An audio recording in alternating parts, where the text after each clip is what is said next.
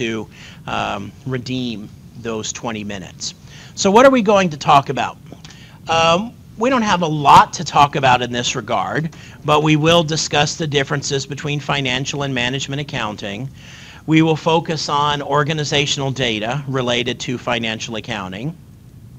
We'll discuss and analyze the key types of master data involved with financial accounting. We'll talk about some basic accounting concepts.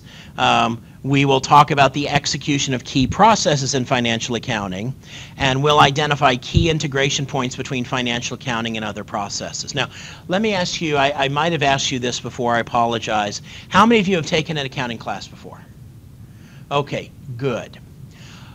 I, I'll go ahead and just tell you guys right now, on your midterm exam and on your final exam, there will be questions that involve financial accounting postings those tend to be among the most missed questions, which always baffles me because they're going to be the exact scenarios that we talk about in class, but students still wind up missing them. Now, the way I will ask these questions might be in terms of a multiple choice question where you pick two answers. And I'll say, this happened. What's the result? and I'll say debit account 1, debit account 2, debit account 3, debit account 4, credit account 1, credit account 2, credit account 3, credit account 4. And you have to know, okay, when this happens, I debit account 2 and I credit account 4. And I'm just using numbers here in place of account names. You will have a goodly number of those kinds of questions on your midterm exam. They're not hard. We will go through every one of the scenarios and I will explain them to you in class, but be forewarned and take good notes about them, ask questions if you have them, and then please don't miss them on the midterm exam. I, I get disappointed when I look back at the item analysis and I'm like, they could have had an A if they'd only studied the financial accounting stuff a little bit more. So those of you that have taken a financial accounting class or two or three or five, you should really have an advantage in that regard but I still see weird things happen where accounting minors miss questions that they really shouldn't. So I just want you to be forewarned now. You will see questions related to financial accounting postings on your midterm exam. Not going to be a hundred of them, but there'll be a set of them that you, you should be familiar with. All right financial accounting versus management accounting. And there was a question about this on your homework, and most of you gave really, really great answers. And so I, I don't feel the need for us to park here for a long period of time. But I, I, I do want to make sure that we all have the concepts down. And so, uh, like we have been talking about in the last discussion, the focus of financial accounting is tracking financial impact of business process steps. Now, some of you in your answer said something like tracking financial impact of business transactions. I don't have a problem with that. But I want to make sure you understand that that doesn't mean I run a transaction in the SAP system, and so therefore my doing that generated a financial accounting implication. No. Transactions in that context, when used by your book and other sources, is a reference to a step in a business process. So financial accounting is all about this tracking the financial impact of business process steps. What do financial accountants do?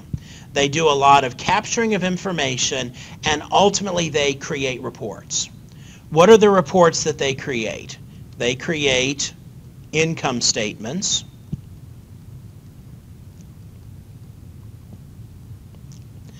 Now income statements also go by by other name. Anybody know what an income statement could also be called? profit and loss statement. Uh, so we could have a profit and loss statement. And the reason why I'm pointing that out, that could be P, that's supposed to be a P, P and L, is you will frequently just see P and L. And that's the same as an income statement. It's a profit and loss statement. And I've worked with some people, they just always do that. It was called a P&L statement or just a P&L. So I want to make sure you all understand that. So we have income statements that we focus on. This is really our income statement that focuses on whether we're profitable, whether we're losing money. We have balance sheets, and we'll talk more about this, but balance sheet focuses on our equity position in regards to our assets and any liabilities associated with that. And then the third thing that we focus on in financial accounting is what? Our Master of Accountant student can tell us here. Cash flows, statement of cash flows. So this is money in, money out, which hopefully uh, you all realize or will come to realize is different than profit. Some people mistakenly equate profit with cash. Company could be cash rich and not profitable, or could be profitable on paper but has no cash. Those are two things that really do happen. Why do we engage in financial accounting? Well, partly is for our own benefit, but definitely another big part of it is because of government requirements. And We've talked about that. The pesky government requires us to pay taxes for some reason. Now, in the United States, typically, historically, we focused a lot on, on GAAP, generally accepted accounting principles. But outside of the United States, there is IFRS which is the International Financial Reporting Standard, which tends to be what's done outside of the United States. Now, I know for a long time, and maybe you can share with us, a lot of American companies are moving to IFRS now, right? Because SEC still says use US GAAP. Um, is starting to take root, it's appearing on the CPA exam a lot more, but it's still not being used because you can't put your company on the US Stock Exchange with IFRS preparation. Oh, okay, so that's interesting. To be on the stock exchange, you have to be using GAAP, okay? Now, Um, Foreign companies can come in using IFRS and get on the US Stock Exchange. but not American companies. Okay. So GAAP is still relevant. Um, they've been talking about the IFRS transition for as long as I can remember, going back a, a decade or so. Um, and so financial accounting, you know, and that's why we say that financial accounting has an external reporting focus. Okay? I, I don't think we just added anything new to our understanding here, but hopefully this was a good review for you uh, of the fundamental elements of financial accounting that you may have already talked about in your answer to a homework question. Managerial accounting, CO, or cost accounting or controlling. Remember, we observed those are, uh, for all intents and purposes, those are those are synonymous terms: controlling, cost accounting. Okay, and that's why I like to use CO because then I don't have to all the time mention all three of those things. Managerial accounting is related to allocating and managing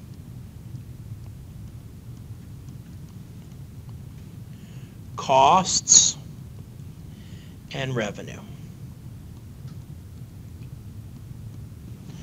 Okay, let me give you a specific example of this that probably most of you would not have known about.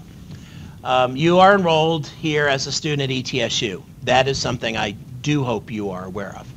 Um, in exchange for your being enrolled here as a student at ETSU, you have to pay tuition, okay? You write a check to, I'm assuming, East Tennessee State University, and you go to the bursar's office and stand in line, or you pay online, or whatever it is you do to part with your money. And I realize some of you might have loans that come into play, or, or financial aid, or grants, or whatever. We're not going to focus on that right now. Ultimately, though, you give ETSU money in exchange for your education. Now, that money goes into, virtually speaking, a big pot over in Dossett Hall. And so, you know, if this were like the way it played out, all of the students walk by this big pot and dump their money into it. And once every student has walked by, we have a big pot with money in it. Now, there's not enough money in that pot, but nonetheless, there's a big pot with money sitting there. What happens then?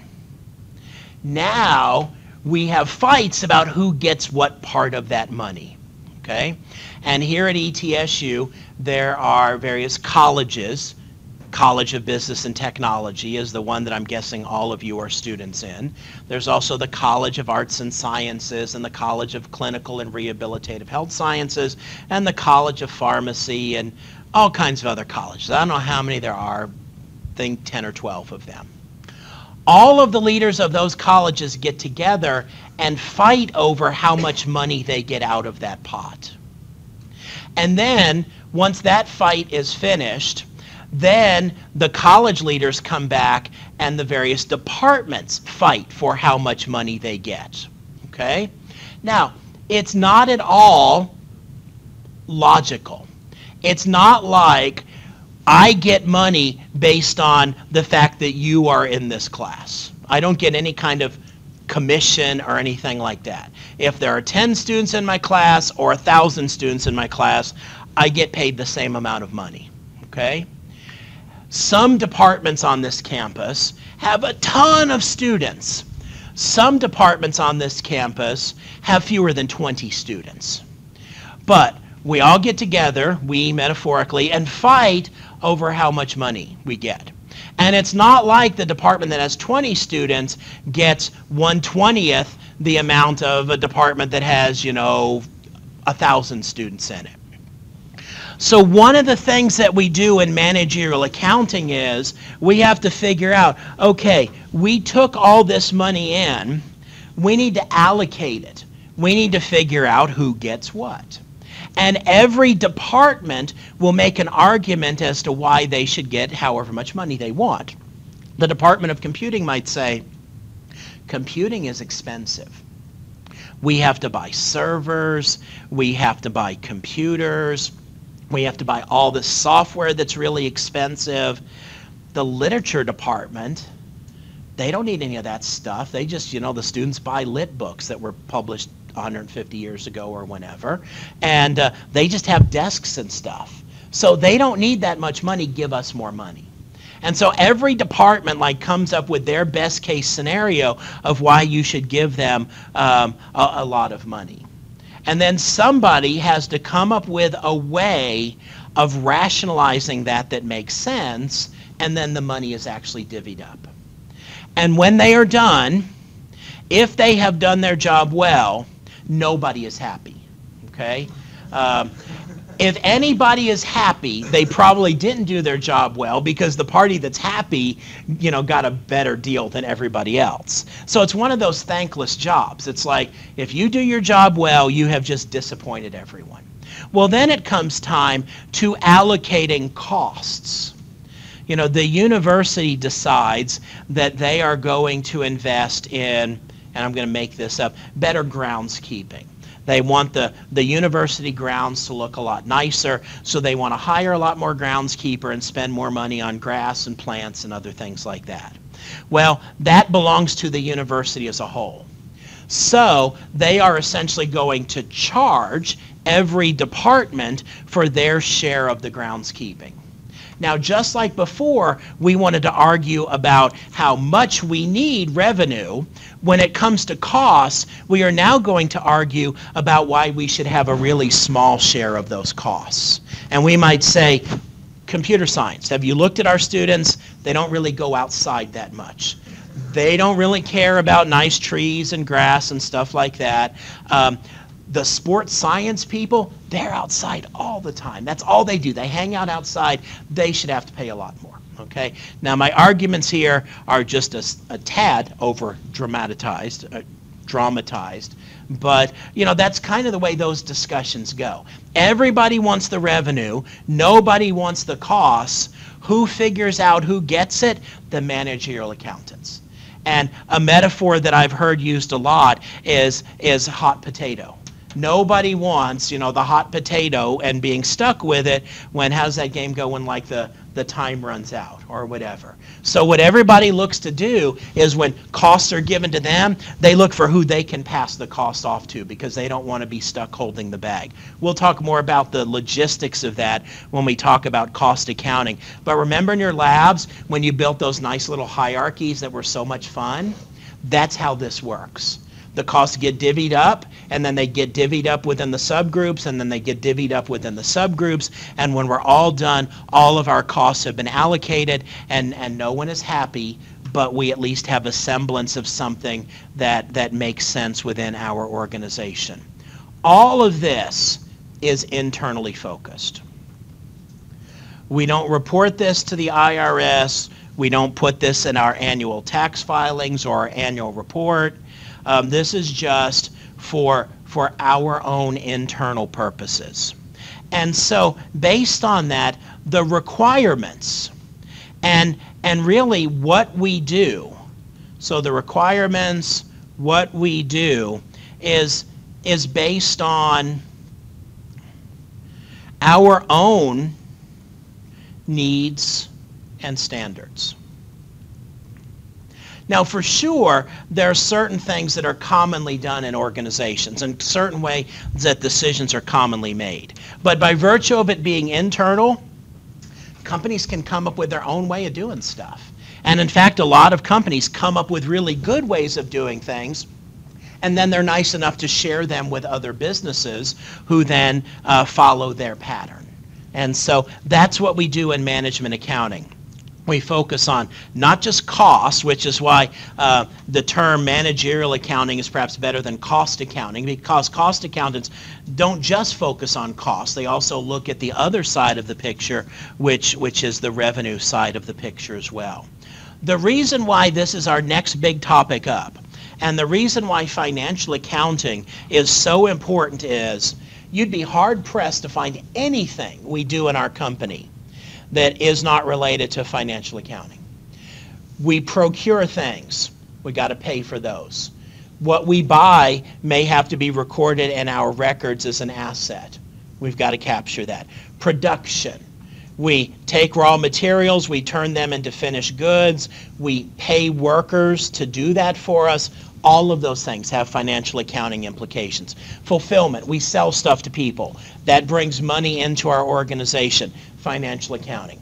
Asset management, we go out and we buy cranes and we buy assembly line equipment and we buy uh, trucks and we buy all kinds of things like that. And we have to capture that information in our financial records. Managerial accounting, cost accounting, controlling, they basically get their source data from financial accounting. And so financial accounting supports what we do in, in management accounting.